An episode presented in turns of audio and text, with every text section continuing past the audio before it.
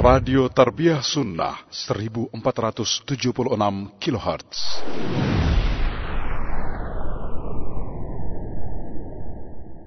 Bismillahirrahmanirrahim. Assalamualaikum warahmatullahi wabarakatuh.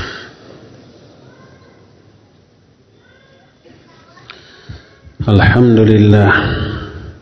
Wassalatu wassalamu ala Rasulillah Muhammad ibn Abdullah وعلى آله وأصحابه ومواله ومن تبعهم بإحسان إلى يوم القيامة وبعد Hadirin jamaah Masjid Agung Al-Ukhwah Bandung yang Allah muliakan Para pendengar Radio Roja Cilengsi untuk Jabodetabek dan sekitarnya Pendengar Radio Al-Bayan Cianjur Pendengar Radio Tarbiyah Sunnah Bandung Radio RIS di Kebumen, Radio Satu Lombok, Radio Suara Kalbu Jayapura, Radio Amoba Pangkal Pinang, Radio Hidayah di Pekanbaru, pemirsa Roja TV di mana saja Anda berada,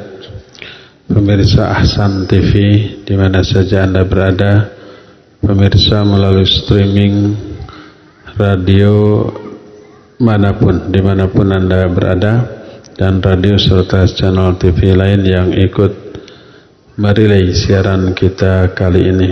Alhamdulillah, sore ini sekalipun agak telat karena kemacetan, tapi kita Alhamdulillah bisa kembali dipertemukan oleh Allah Azza wa Jalla. Jumat yang lalu kita sedang bahas Tauhid Al-Uluhiyah. Makna Tauhid Al-Uluhiyah adalah Tauhidul Ibadah. Karena makna Tauhid Al-Uluhiyah artinya Mengesahkan Allah dalam hal keuluhiyahannya Artinya menganggap Allah sebagai satu-satunya ilah. Makna ilah adalah al-ma'bud. Makna ilah itu sesuatu yang disembah, yang diibadati.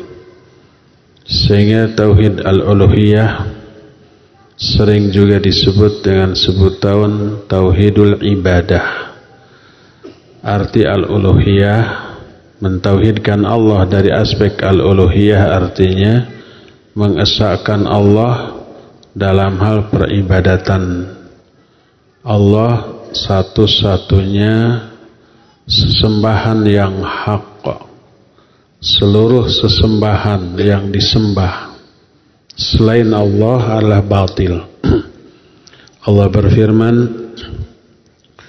"Dzalika bi anna Allah huwal haqqu wa anna ma yad'una min dunihil batil wa anna allaha huwal aliyul kabir. Yang demikian itu bahwa Allah lah satu-satunya sesembahan yang hak dan apa-apa yang disembah selain Allah adalah batil.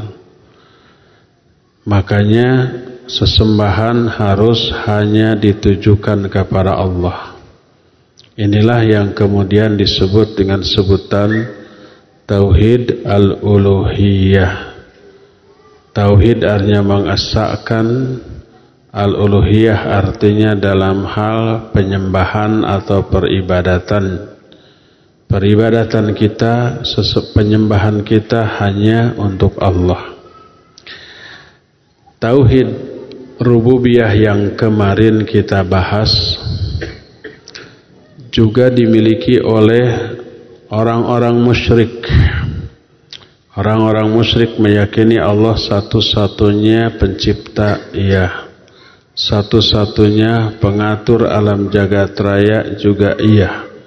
Satu-satunya yang menguasai alam jagat raya iya. Orang musyrik meyakini tapi tauhid al-uluhiyah inilah yang tidak mereka yakini. Mereka menyembah kepada Allah tapi juga menyembah kepada selain Allah Subhanahu wa taala. Jadi tauhid al-uluhiyah inilah yang menjadikan seseorang menjadi seorang muslim setelah meyakini Allah satu-satunya pencipta satu-satunya yang mengatur seluruh alam jagat raya maka konsekuensinya adalah Allah pula lah satu-satunya yang berhak diibadati dan berhak disembah. Lahirlah tauhid al-uluhiyah. Jadi tauhid al-uluhiyah inilah yang menjadikan seseorang menjadi muslim. Seseorang yang meyakini Allah satu-satunya sesembahan wajib dia ikrarkan secara lisan dengan mengatakan apa? La ilaha illallah. Tidak ada ilah yang sebenarnya kecuali Allah. Tidak ada sesembahan yang sebenarnya kecuali hanya Allah semata-mata. Inilah yang tidak diakui oleh orang-orang musyrik. Oleh karena itulah mereka menentang dakwah tauhid ini. Karena kalau mereka mengatakan la ilaha illallah konsekuensinya adalah mereka itu harus meninggalkan sesembahan-sesembahan lain selain Allah. Sebab konsekuensi dari la ilaha illallah harus meninggalkan sesembahan lain. La ilaha. Tidak ada sesembahan-sesembahan yang benar. Illallah kecuali Allah. Jadi apa konsekuensi orang yang sudah mengatakan la ilaha illallah? Semua sesembahan lain itu ditinggalkan. Yang mereka harus sembah hanyalah Allah. Itu yang merasa berat. Itu yang mereka tidak sanggup. Mereka menyatakan kata mereka a inna la tariku alihatina li syairim majnun. Apakah kita ini harus meninggalkan sesembahan-sesembahan kita hanya karena mengikuti seorang ahli syair yang gila. Nabi SAW oleh mereka disebut dengan tukang syair yang gila yang mengajak mereka meninggalkan sembahan mereka kemudian hanya menyembah Allah. Kalau mereka disuruh menyembah Allah, mereka tidak keberatan. Tapi kalau mereka disuruh meninggalkan sesembahan-sembahan mereka, itulah yang amat sangat berat bagi mereka, maka mereka memilih menentang dakwah tauhid ini. Tauhid ini hanya kepada Allah menyembah dan beribadah adalah satu kalimat yang oleh setiap setiap muslim wajib diikrarkan di dalam satu momen yang spesial ketika menghadap Allah sebanyak 17 kali dalam sehari semalam. Momen spesial tersebut solat 17 kali tersebut jumlah rokaat solat minimal itu ya. Belum lagi solat apa? Solat sunnatnya. Itu diikrarkan. Bahwa kita hanya menyembah Allah semata-mata. Ada yang tahu kalimat mana yang merupakan pengikraran ini? Iyyaka na'budu wa iyyaka nasta'in hanya kepada engkau ya Allah kami ibadah dan hanya kepada engkau pula kami minta pertolongan. Ini ikrar nih. Ikrar tauhid. Penguat la ilaha illallah. La ilaha illallah itu hanya menyembah Allah semata-mata, enggak mau menyembah lain. Diperkuat 17 kali minimal tuh sehari semalam iyyaka na'bud. Hanya kepada Engkau kami beribadah. Makna hanya ini diambil dari susunan kalimatnya. Susunan kalimatnya tidak na'budu iyyaka wa nasta'inu iyyaka tidak. Karena di dalam bahasa Arab Susunan kalimat yang baku itu fiil, fa'il, maf'ulun bih gitu. Fiil itu artinya kata kerja atau predikat. Fa'il itu subjek, maf'ulun bih itu predika uh, objek. Jadi predikat, subjek, objek. Begitu. Yang baku begitu. Tapi kalau objeknya didahulukan daripada subjek dan predikat maka mendahulukan objek daripada subjek dan predikat itu mengandung dua maksud yang agung. Maksud yang pertama diagungkannya sang objek. Saking diagungkan disebut di awal. Dan yang kedua litakhsis Makna litaksis itu dikhususkan. Kalau na'budu iyaka kepada engkau kami menyembah. Tapi tidak mengandung pengagungan, tidak mengandung pengkhususan. Tapi kalau objeknya iyakanya didahulukan, iyaka na'budu, maka mengandung pertama pengagungan terhadap objek yang didahulukan. Allahnya itu diagungkan. Kedua, ada makna khusus. Khusus hanya kepada engkau kami ibadah. Kaidah dalam ilmu balaghah menyatakan taqdimul ma'mul anil amil yufidul hasr wal ihtimam.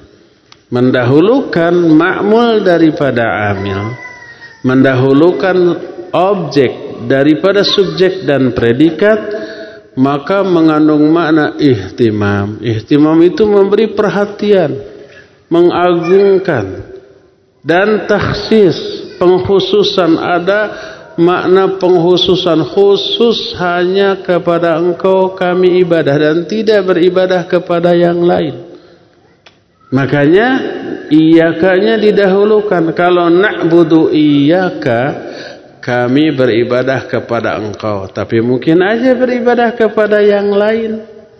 Dan itu tidak mengandung pengkhususan kalau na'budu iyaka tidak mentauhidkan Allah dalam hal ibadah. Hanya iya ibadah kepada Allah, eh ibadah juga kepada yang lain. Tapi kalau iyyaka na'bud hanya kepada engkau kami ibadah maka ini tauhid. Ini tauhid ibadah ini tauhid al-uluhiyah. Nah saking pentingnya penghususan ibadah kepada Allah alias tauhid al-uluhiyah saking pentingnya kalimat keduanya pun memperkuat kalimat tersebut. Setelah iyyaka na'bud wa iyyaka nasta'in. Hanya kepada engkau kami ibadah dan hanya kepada engkau pula kami minta pertolongan dalam melakukan ibadah tadi.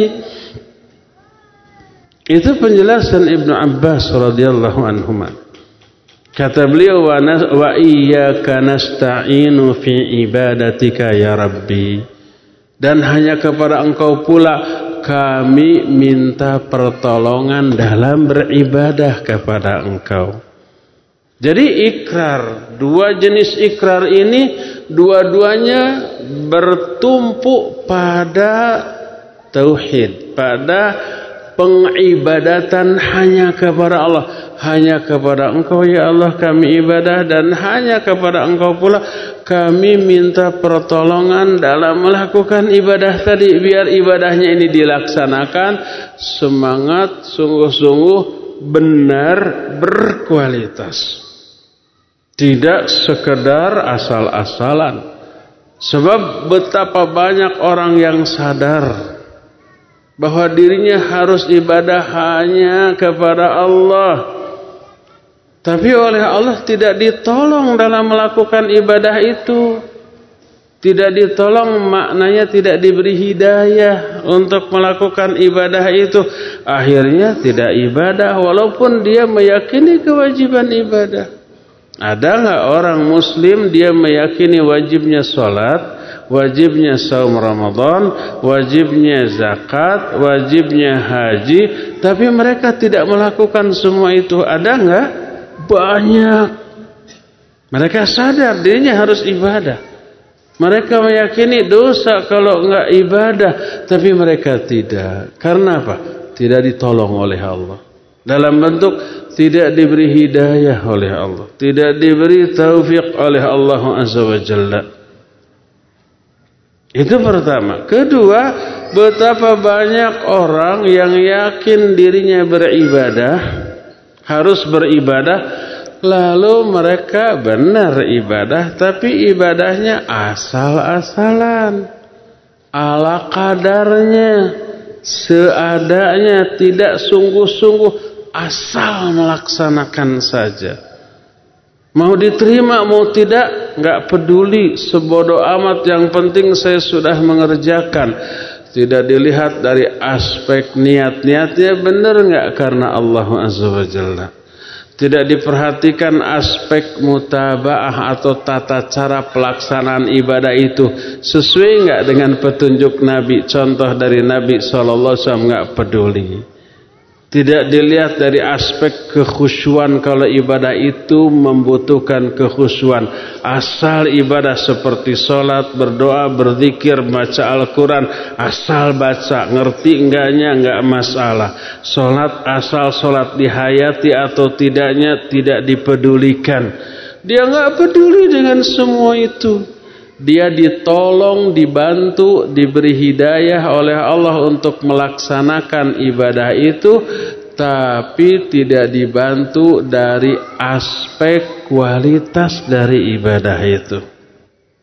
Banyak orang yang ibadah asal-asalan. Nah, maka salah satu kiat agar ibadah kita berkualitas adalah coba mohon pertolongan kepada Allah. Minta tolong agar Allah itu membantu kita, mensupport, memberikan semangat yang besar untuk melakukan ibadah yang berkualitas.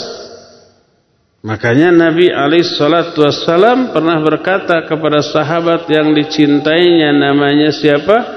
Muad bin Jabal radhiyallahu an, ya Muad, wallahi inni la uhibbuk fala tada'anna fi duburi kulli shalah an Allahumma a'inni ala dzikrika wa syukrika wa husni ibadatik. Wahai Mu'ad demi Allah aku mencintai engkau karena Allah. Maka jangan sekali-kali engkau tinggalkan seusai sholat untuk membaca doa Allahumma a'inni ala zikrika wa syukrika wa husni ibadatika. Ya Allah bantu aku, tolong aku. Maknanya beri hidayah aku. Untuk apa? Ala zikrika, untuk bisa berzikir kepadamu. Untuk selalu ingat kepadamu. Wa syukrika dan untuk bersyukur kepadamu wa husni ibadatika dan untuk melakukan sebaik-baik ibadah kepadamu. Jadi orang sekualitas Muad oleh Nabi sallallahu alaihi wasallam diwasiati mintalah kepada Allah. Apakah Muad selama ini kurang berzikir, kurang bersyukur dan kurang bagus ibadahnya? Sudah berzikir, sudah uh, bersyukur, sudah bagus ibadahnya. Mu'ad salah seorang di antara sahabat yang dijamin masuk surga oleh Rasul alaihi salatu wasallam berdasarkan wahyu Tapi kenapa masih diajari walaupun zikirnya sudah dilakukan, syukurnya selalu dikerjakan, ibadahnya wah jauh dibanding kita itu itu berkualitas benar-benar berkualitas. Tapi kok sudah bagus, sudah bersyukur, sudah berzikir, tapi kenapa tetap disuruh berdoa? Pertama, kalau seseorang sudah melakukan sebuah amal baik, lalu dia berdoa, "Ya Allah, beri hidayah aku, tolong aku, bantu aku untuk melakukan kebaikan." Ini maknanya minta hidayah untuk ditingkatkan kualitas dan kuantitasnya. Kedua, minimal minta diistiqomahkan di atas hal tersebut. Minta di, di, ditegarkan, diteguhkan di atas kebaikan tersebut.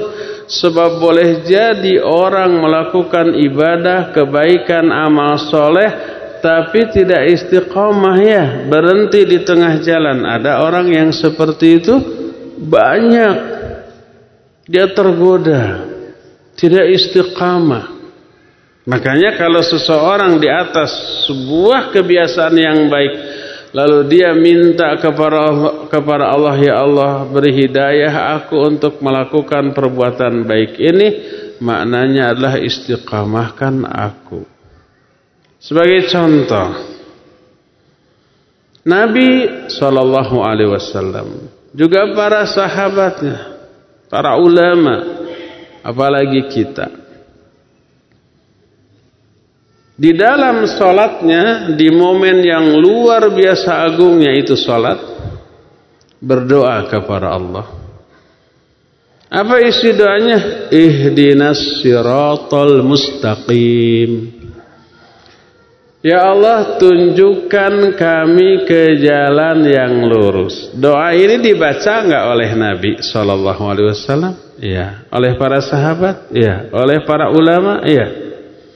Apakah maknanya Nabi belum berada di atas jalan yang lurus? Sebab ada tuh pendeta yang sotoy berbicara tentang Islam Umat Islam tuh gimana ya? Nabinya aja minta ya Allah tunjukkan kami ke jalan yang lurus berarti masih bengkok kan gitu ya ada ya? Pernah dengar videonya? Soto itu. Ngomonglah tentang agamanya, jangan agama orang lain. Gak tahu agama orang lain bodoh, bego tentang agama orang lain ngomong lagi. Ya. Nah, apakah Nabi sudah berada di atas syaratul mustaqim? Pasti. Kata siapa? Kata Allah. Allah berfirman Yasin wal Qur'anil Hakim. Terus ayat ketiganya apa? Innaka laminal mursalin ala siratim mustaqim. Tuh. Innaka sesungguhnya engkau hai Muhammad Laminal mursalin innaka laminal mursalin engkau tuh benar-benar salah seorang di antara para rasul ala siratim mustaqim yang sudah berada di atas jalan yang lurus. Jadi bahwa Nabi sudah berada di atas siratal mustaqim itu kata Allah. Allah yang bisa menilai gitu ya. Pasti Nabi SAW sudah berada di atas siratal mustaqim. Nah, apakah beliau membaca ihdinas siratal mustaqim? Iya. Sekarang lihat para sahabatnya. Para sahabatnya sudah berada di atas siratal mustaqim apa belum? Pasti sudah. Kata siapa? Kata Allah dalam Al-Quran. Allah menyatakan, Wa may yuti'illaha wa rasulahu Ulaika ma'alladzina an'ama Allahu alaihim minan nabiyyin was-siddiqin wasyuhada'i was-salihin. Di dalam Al-Fatihah, Syiratal Mustaqim itu adalah Syiratal ladzina an'amta alaihim, jalan yang ditempuh oleh orang-orang yang sudah memperoleh nikmat ya. Siapa orang yang mau sudah memperoleh nikmat itu? Para siddiqin, para syuhada, para solihin dan para para rasul, para nabi. Allah menyatakan wa may yuti'illaha wa rasulah. Siapa orang yang taat kepada Allah dan Rasulnya, faulaika ma'al ladzina an'ama Allahu alaihim. Mereka akan bersama-sama dengan orang-orang yang telah diberi limpahan nikmat oleh Allah. Berarti yang telah diberi limpahan nikmat itu orang yang sudah ada di atas suratul mustaqim. Minan nabiyyin was-siddiqin wasyuhada'i wasolin. Dan baik dari kalangan para nabi, para siddiqin, para syuhada dan para solihin. Dan tidak diragukan lagi para sahabat adalah para siddiqin, para syuhada, para solihin. Tapi Nabi mengatakan ihdinas syaratul mustaqim. Para sahabat menyatakan ihdinas syaratul mustaqim. Padahal mereka sudah berada di atas syaratul mustaqim. Jadi kalau seseorang berdoa ya Allah tunjukkanlah kami ke jalan yang lurus bukan berarti mereka masih sesat. Mereka sudah berada di jalan yang lurus. Tapi apa maknanya? Maknanya adalah salah satu maknanya adalah istiqomahkan kami di atas jalan yang lurus itu. Jangan sampai sudah berada di atas jalan yang lurus belok ke kiri atau ke kanan akhirnya menyimpang. Jangan sampai seperti itu. Sebab banyak orang yang seperti itu. Itu maknanya. Contoh Imam Ibnu Kathir memberi contoh. Dalam Al-Quran Allah menyatakan Ya ayyuhalladzina amanu Aminu billahi wa rasulih. Hai orang-orang yang beriman Berimanlah kamu kepada Allah dan Rasulnya. Coba bayangkan. Hei orang-orang yang beriman Yang diseru siapa? Orang-orang yang sudah beriman. Apa isi perintah Allah kepada orang yang beriman? Beriman. Ya ayyuhalladzina amanu aminu billahi wa rasul. Hai orang-orang yang beriman, berimanlah kamu kepada Allah dan Rasulnya. Kan di mereka sudah beriman ya. Kenapa disuruh beriman lagi? Kan sudah. Maknanya adalah istiqomahlah kalian dalam keimanan kalian selama ini. Jangan surut ke belakang, jangan belok ke kiri dan ke kanan, jangan menyimpang dari keimanan yang selama ini sudah kalian jalani. Itu maknanya dalam bahasa Arab dan penjelasan para ulama. Dan ini merupakan penjelasan yang logis, realistis, rasional. Contoh, kita bekerja apa yang kita cari dengan bekerja? Uang kan? Kekayaan kan? Apakah kalau orang bekerja menunjukkan dia tidak punya uang? Kalau orang mencari uang, apakah menunjukkan dia tidak punya uang? Apa jawabnya? Enggak. Dia sudah punya uang. Kalau memang sudah punya uang, ngapain cari uang lagi? Jawab kita gimana? Pertama ingin menambah jumlah uang dari uang yang sudah kita miliki. Itu ya. Kedua minimal mempertahankan jumlah uang itu minimal tetap. Jangan sampai berkurang sedikit demi sedikit lama-lama apa? Habis kemudian jatuh miskin. Ada nggak orang yang menyatakan itu para direktur tuh kerja keras banting tulang peras kelingat dug hulu pet nyawa hulu jen suku suku jen hulu. Tisuk jedur nepikeun ka sore jeder bekerja mencari uang. Betapa miskinnya mereka. Ada yang ngomong begitu Enggak, direktur itu kaya raya. Uangnya banyak. Kenapa mereka masih cari uang? Ingin menambah kekayaan yang ada. Jumlah uang yang ingin ditambah. Minimal enggak habis kemakan sehari-hari. Minimal tambah. Maka kalau ada orang yang menyatakan para direktur yang bekerja mencari uang itu orang yang nggak puang itu orang bego ya. Itu orang bodoh. Jadi kalau Nabi Muhammad SAW, para sahabat, para ulama yang sudah berada di atas syaratul mustaqim, lalu berdoa ihdinas syaratul mustaqim. Maknanya bukan berarti mereka masih sesat, bukan. Mereka sudah berada di atas suratul mustaqim, tapi ada dua makna. Pertama, tambah kualitasnya. Keberadaan mereka di atas suratul mustaqim selama ini sudah bagus, perbagus lagi.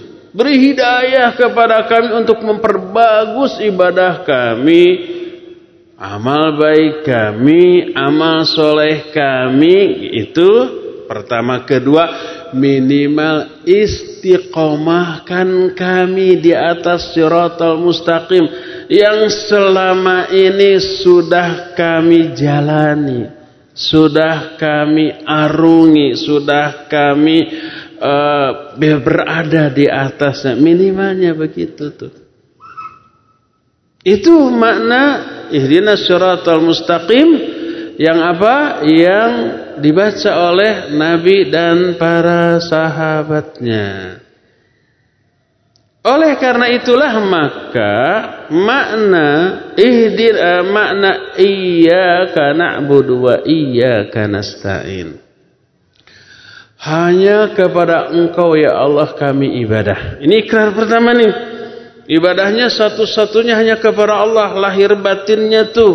Dan ini tauhid. Tauhidul ibadah hanya kepada Allah, tidak kepada yang lain. Baik aspek lahiriah, rukuknya, sujudnya hanya kepada Allah maupun aspek batiniahnya berupa niatnya. Niatnya juga untuk Allah, enggak dibelokkan sedikit saja untuk yang lain-lain, enggak. Ihdinas syirata iyyaka na'budu itu totalitas ibadah seluruhnya kepada Allah secara ikhlas. Tauhid itu namanya. Terus saking pentingnya ini tauhid diperkuat dengan kalimat kedua wa iyyaka nasta'in. Hanya kepada Engkau ya Allah kami minta pertolongan dalam melakukan ibadah ini. Minta pertolongan agar kualitas dan kuantitas dari ibadah ini diapakan diperhebat, lebih hebat, lebih berkualitas, lebih rajin, lebih bermutu dibanding yang lainnya, dibanding sebelumnya. Jadi minta bantuan kepada Allah Azza wa Jalla minimalnya tetap istiqamah di atas ibadah yang selama ini kita lakukan baik dari aspek kualitas ataupun dari aspek kuantitas. Jadi ikhwan, azanillah wa iyyakum sadar tidak sadar, umumnya tidak sadar. Ternyata janji untuk mentauhidkan Allah di bidang uluhiyah, mentauhidkan Allah di bidang ibadah itu kita ikrarkan setiap hari minimal 17 kali semah sehari semalam di momen spesial ketika kita menghadap Allah. Minimal 17 kali kita mengikrarkan Iyyaka na'budu wa iyyaka nasta'in. Ini tauhid al-uluhiyah dan minta juga bantuan tolong kepada Allah untuk diberi hidayah memperkuat aplikasi dari tauhid al-uluhiyah ini 17 kali sehari semalam minimal ditambah dengan salat-salat apa? Salat sunnat. Ihdinas syira'ah iyyaka na'budu wa iyyaka. Makanya kalau sehari semalam minimal 17 kali kita ikrar, kita janji untuk selalu mentauhidkan Allah di bidang al-uluhiyah, mestinya nggak ada lagi perkara-perkara yang bisa merusak tauhid al-uluhiyah, baik perkara yang memberikan kerusakan besar secara totalitas terhadap tauhid itu seperti syirik besar seperti meminta berdoa kepada selain Allah, seperti menyembah bersujud ruku kepada selain Allah, ataupun yang merusak dengan kerusakan kecil. Tapi sekecil-kecilnya kerusakan tentang tauhid itu fatal loh. Ibarat dalam bangunan temah fondasi gitu ya atau tiang gitu ya. Tiangnya sedikit agak kropos. Itu fatal.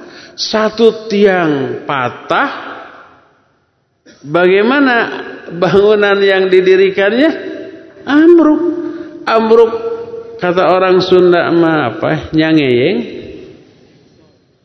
Nyangeyeng itu apa? Miring gitu ya, truk. Berpengaruh nggak ke tiang-tiang yang lainnya? Iya.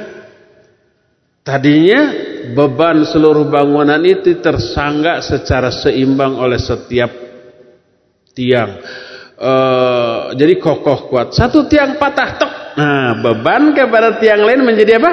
Lebih besar akhirnya nggak kuat amruk semuanya. Jadi sekecil apa pun kerusakan pada aspek yang fundamental jangan dianggap enteng. Tauhid yang rusak walaupun dengan syirik kecil seperti ria, seperti sum'ah, seperti ujub, seperti takabur dan yang sejenisnya itu merusak tauhid al-uluhiyah dan itu pengingkaran terhadap ikrar yang 17 kali sehari semalam kita ungkapkan minimal dalam sholat-sholat fardu kita. Apalagi ditambah dengan sholat sunnatnya. Makanya seusai sholat tingkah laku perilaku amalia kita ucapan kita Ah, jangan sampai apa namanya merusak ikrar kita. Iyyaka na'budu. Hanya kepada Engkau kami beribadah. Tidak hanya aspek fisik, niatnya juga ibadah itu kepada Engkau. Eh, ternyata dalam aplikasinya ada tujuan-tujuan duniawi, ada tendensi-tendensi pribadi, ada obsesi-obsesi yang bisa merusak tauhid al-uluhiyah tadi. Akhirnya apa? Rusaklah amal ibadah kita. Allah berfirman dalam salah satu hadis qudsi diriwayatkan oleh Imam Muslim, "Ana aghna syuraka'i 'ani syirki." Faman amila amalan asyraka fihi ma'i ghairi taraktuhu wa syirkahu. Aku ini zat yang paling tidak membutuhkan sekutu, tidak membutuhkan saingan. Ya, zat yang paling tidak ingin diduakan. Maka siapa orang yang mengamalkan satu amalan, dia menduakan amalan amalan di dalam amalan tersebut, menduakan aku, asyraka fihi ma'i ghairi dia menyekutukan aku dalam amalannya itu dengan yang lainnya. Niatnya dibagi dua separuh untuk Allah separuh untuk selain Allah. Taraktuhu wa syirkahu aku tinggalkan dia aku tinggalkan perbuatan syirik orang tersebut. Ditolak. Tidak diterima. Tidak dipahalai. Dan tidak menghapus dosa bahkan menambah dosa. Karena ria ketika beribadah adalah maksiat. Ria ketika melakukan amal soleh adalah sebuah dosa yang diancam dengan ancaman azab yang amat sangat pedih dari Allah subhanahu wa ta'ala. Jadi ternyata ikhwah tauhid al-uluhiyah ini kita ikrarkan setiap hari dalam solat minimal 17 kali sehari semalam dan bisa lebih dan mesti lebih gitu ya. Jangan sampai ini kita rusak dengan amal dan ucapan di luar solat kita. Iyyaka na'budu wa iyyaka nasta'in. Ikhwan mohon maaf ya sangat ringkas sore hari ini dan waktu yang kita miliki tidak begitu banyak Cukup sampai di sini saja dan kita masih punya sisa waktu beberapa saat untuk tanya jawab. kepada Fawas di Cilengsi dipersilahkan untuk memandu tanya jawab dengan pendengar dan pemirsa. Wassalamualaikum ala nabiyina Muhammadin wa ala alihi wa wasallam. Silakan Fawas kita semua. Dan di Kota Islam pendengar dan pemirsa roja kita masuki sesi interaktif sesi tanya jawab. Silakan anda yang akan bertanya bisa hubungi kami untuk telepon di 0218236543 atau pesan singkat 0819896543 kami berikan kesempatan dari penelpon terlebih dahulu silakan. 0218236543 Halo, Assalamualaikum warahmatullahi wabarakatuh. Waalaikumsalam warahmatullahi wabarakatuh. Silakan pertanyaannya Ibu. Iya. Ya Ustadz, bagaimanakah kita memahami seseorang yang beribadah uh, dengan amalan uh, orang yang bermaksiat dan akan masuk neraka tetapi di ujung kehidupannya dia beramalan dengan amalan penduduk surga. Lantas dia masuk surga. Hmm. bagaimana cara pemahamannya ini Ustaz? Terima kasih. Iya. Assalamualaikum warahmatullahi wabarakatuh. Nah, Waalaikumsalam warahmatullahi wabarakatuh. Terima kasih warahmatullahi wabarakatuh. Iya Barakallahu Fik. Ibu yang barusan bertanya ya. Pertemuan yang lalu ada pertanyaan yang sebaliknya Bagaimana memahami hadis? Ada orang yang beribadah terus menerus, tapi di akhir hayatnya berhenti ibadahnya dan belot melakukan dosa dan kemaksiatan dan mati dalam keadaan demikian, dalam keadaan suul khatimah. Itu sudah ditanyakan dan sudah dijawab. Jawabannya karena apa? Karena ibadahnya ditolak oleh Allah. Mungkin karena niat yang keliru atau mungkin karena tidak mutabaah dalam melakukan ibadahnya tersebut. Dan akibatnya Allah bongkar kekeliruan ibadah orang itu.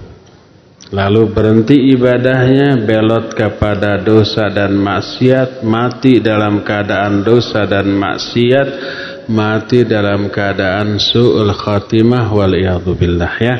Itu pertanyaan yang lalu. Nah, sekarang sebaliknya. Ada orang yang ahli maksiat, dosa terus ya. Dia musyrik, dia kafir, dia melakukan berbagai macam doa dan maksiat. Eh ternyata menjelang kematiannya dia dapat hidayah Kemudian dia kalau tadinya musyrik atau kafir dia masuk Islam. Kemudian dia beribadah, bertauhid, beriman, melakukan amal soleh dan kebaikan dan mati dalam keadaan demikian. Mati dalam keadaan apa? Husnul khatimah. Ya. Kenapa itu bisa terjadi? Iya, barakallahu fiik. Ini pertanyaan yang bagus. Yang semoga Allah mewafatkan kita semua dalam keadaan husnul khatimah. Kalau ada kasus seperti itu dan banyak kasus seperti itu, maka al-jaza min jinsil amal. Balasan itu akan disesuaikan dengan jenis perbuatan. Mungkin orang yang tadinya durhaka atau malah kafir ya, kafir, durhaka, atau orang muslim yang ahli dosa, ahli maksiat ya.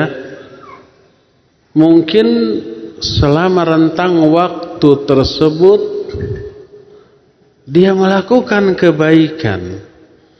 Mungkin saja kebaikan itu karena dorongan jiwa kemanusiaannya, jiwa sosialnya, dia membantu orang, dia mengangkat kesulitan orang lain.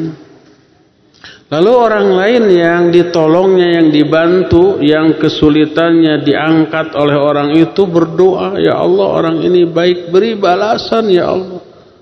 Selamatkan dia dunia akhirat Ya Allah. Menjerit dia, orang yang fakir, orang miskin, orang kesulitan ditolong.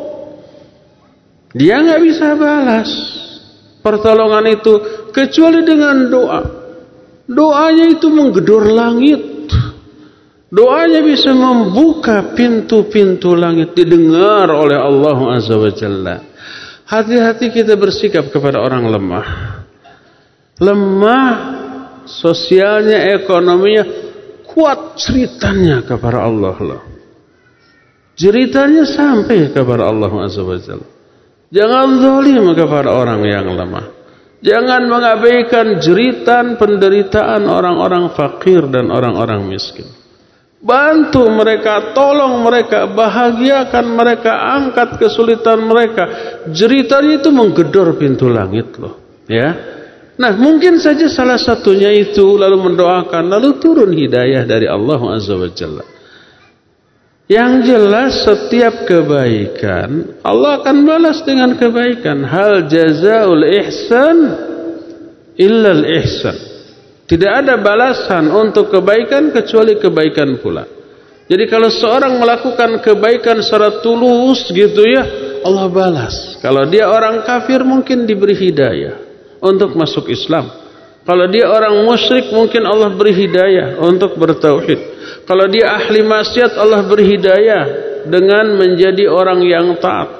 Ya, dipertemukan dengan orang yang bisa meluluhkan hatinya, melembutkan hatinya, lalu dia bertobat dari dosa-dosa dan maksiat yang dilakukannya, menyerap kemudian menjadi orang baik dan mati dalam keadaan seperti itu. Yang jelas kalau ada kebaikan yang dilakukan oleh seseorang, siapa pun orang itu, Allah balas.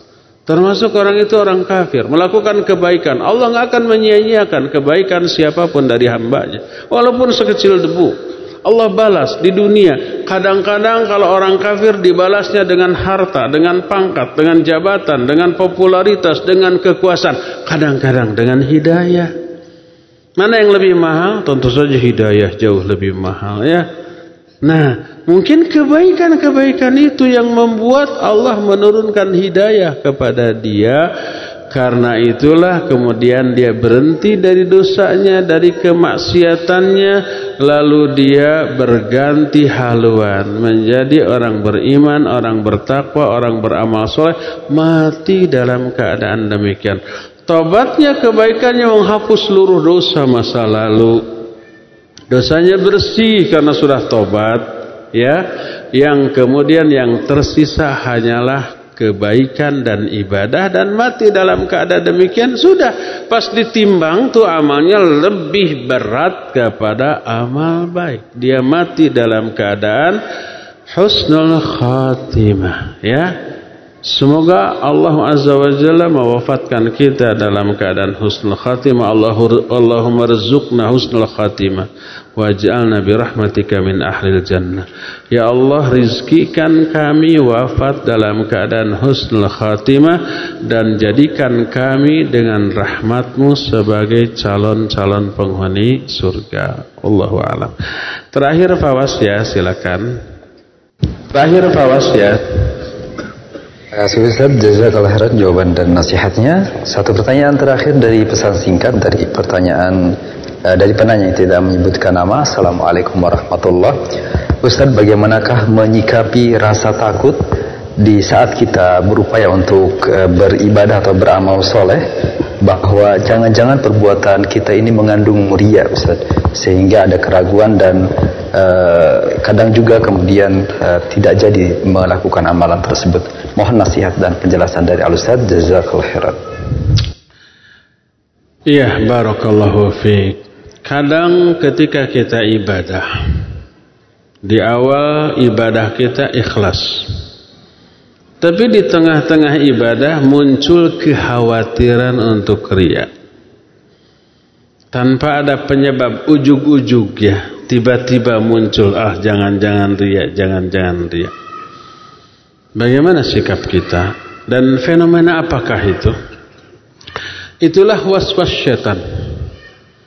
Waswas itu kata Imam Al-Qurtubi bisikan setan yang isi isi bisikannya langsung muncul di hati, langsung muncul di pikiran tanpa terdengar suara apa pun di telinga. Telinga kita tidak mendengar apa pun. Tiba-tiba isi bisikan itu muncul dalam hati kita untuk mengganggu konsentrasi kita dalam ibadah. Termasuk dalam sholat, termasuk ketika akan infak dan sodakoh. Nah, kamu. Termasuk ketika di perjalanan dari rumah ke sini mau ngaji, dimunculkan niat-niat lain di dalam hati kita oleh setan. Ah, jangan-jangan kamu mah kangen ke si Anu ya. Ah, seperti itu. Itu adalah was-was setan. Sampai di sana kita tidak berdosa dan tidak berpahala. Kita dinilai berpahala atau berdosa itu dilihat dari bagaimana cara kita mengantisipasi bisikan itu. Kalau ternyata kita mengikuti apa yang dibisikkan, ya, jangan-jangan kamu ria, jangan-jangan kamu ria. Kalau ria itu dosa gede loh. Lebih baik batal, nggak jadi, batal, nggak jadi, gitu ya. Karena kita sudah menjelaskan ria itu dosa besar. Walaupun disebut syirik apa? Syirik kecil jangan tertipu dengan istilah kecil dalam hal syirik. Sekecil-kecil syirik dosanya apa? Besar. Nah, kamu ria daripada ini kan amalan sunnah daripada ria dosa mending nggak jadi deh. Nah kan gitu ya. Akhirnya iya deh nggak jadi. Ah itu kalah oleh setan ya. Berkata Al Fudail bin Iyad rahimahullahu taala kata beliau tarkul amali lillah riya. Wal amalu lillah tarkul ama, tarkul amali linnas riya. Wal amalu linnas syirkun. Meninggalkan amalan karena manusia itu riya. Beramal karena manusia itu syirik. Loh, kalau meninggalkan amal karena orang itu ria, beramal karena orang itu syirik. Gimana itu harusnya? Ah, berkata Al-Fudail bin Iyad wal ikhlas ya ayu afiyallahu ayu afiyanallahu minhuma sedangkan ikhlas adalah semoga Allah menyelamatkan kita dari kedua-duanya apa maknanya? Coba lihat tadi orang itu meninggalkan amalan karena manusia, beramal karena manusia. Semuanya motivasi niatnya karena orang. Jangan diniatkan karena orang tapi karena Allah. Sebodoh amat orang mau memuji kita, mau mencela kita atas amalan yang kita lakukan. Sebodoh amat orang itu mau memberikan like ataukah apa namanya begini? Enggak ada masalah, peduli amat. Orang mau berkomentar A, B, C, saya enggak peduli. EGP. Apa EGP? Emang gue pikirin. Semua yang saya lakukan lillah. Hanya ingin memperoleh apresiasi dari Allah. Penilaian dari Allah. Pujian dari Allah dan balasan dari Allah Azza wa Jalla. Hanya itu. Maka kalau begitu, maka nggak akan muncul lagi perasaan jangan-jangan riak, jangan-jangan riak, jangan-jangan riak. Enggak. Oleh karena itu kalau di tengah-tengah ibadah lalu muncul was-was seperti itu, ta'awudlah kita, ya. Berta'awud a'udzubillahi minasyaitonir pas umpama kita ada kenceleng dari kejauhan, kita sudah siap nih setan itu muncul. Nah kamu ria ya. Banyak orang yang lihat apalagi yang kamu keluarkan itu warna merah tuh. Ya. Ada muncul begitu ya. Ta'awudlah a'udzubillahi minasyaitonirrajim ya. Itu godaan dari setan. Sudah lillah. Orang mau memuji mau mencela atas infak yang kita lakukan sebodoh amat. Ini untuk Allah azza ya. Jadi kalau kita diganggu, teruslah ibadah. Teruskan ibadah tersebut dan buanglah was-was dan perasaan takut riak tersebut karena sesungguhnya itu adalah was-was dari syaitan laknatullahi alaih. Semoga Allah membentengi kita dari godaan syaitan dan menyelamatkan kita dari tipu daya mereka semua ya. Ya cukup sampai di sini insyaallah kita jumpa kembali hari Jumat yang akan datang. Subhanakallahumma bihamdik asyhadu an la ilaha illa anta Astaghfiruka wa atubu ilaik walhamdulillah rabbil alamin wassalamualaikum warahmatullahi wabarakatuh. Radio Tarbiyah Sunnah 1476 kHz.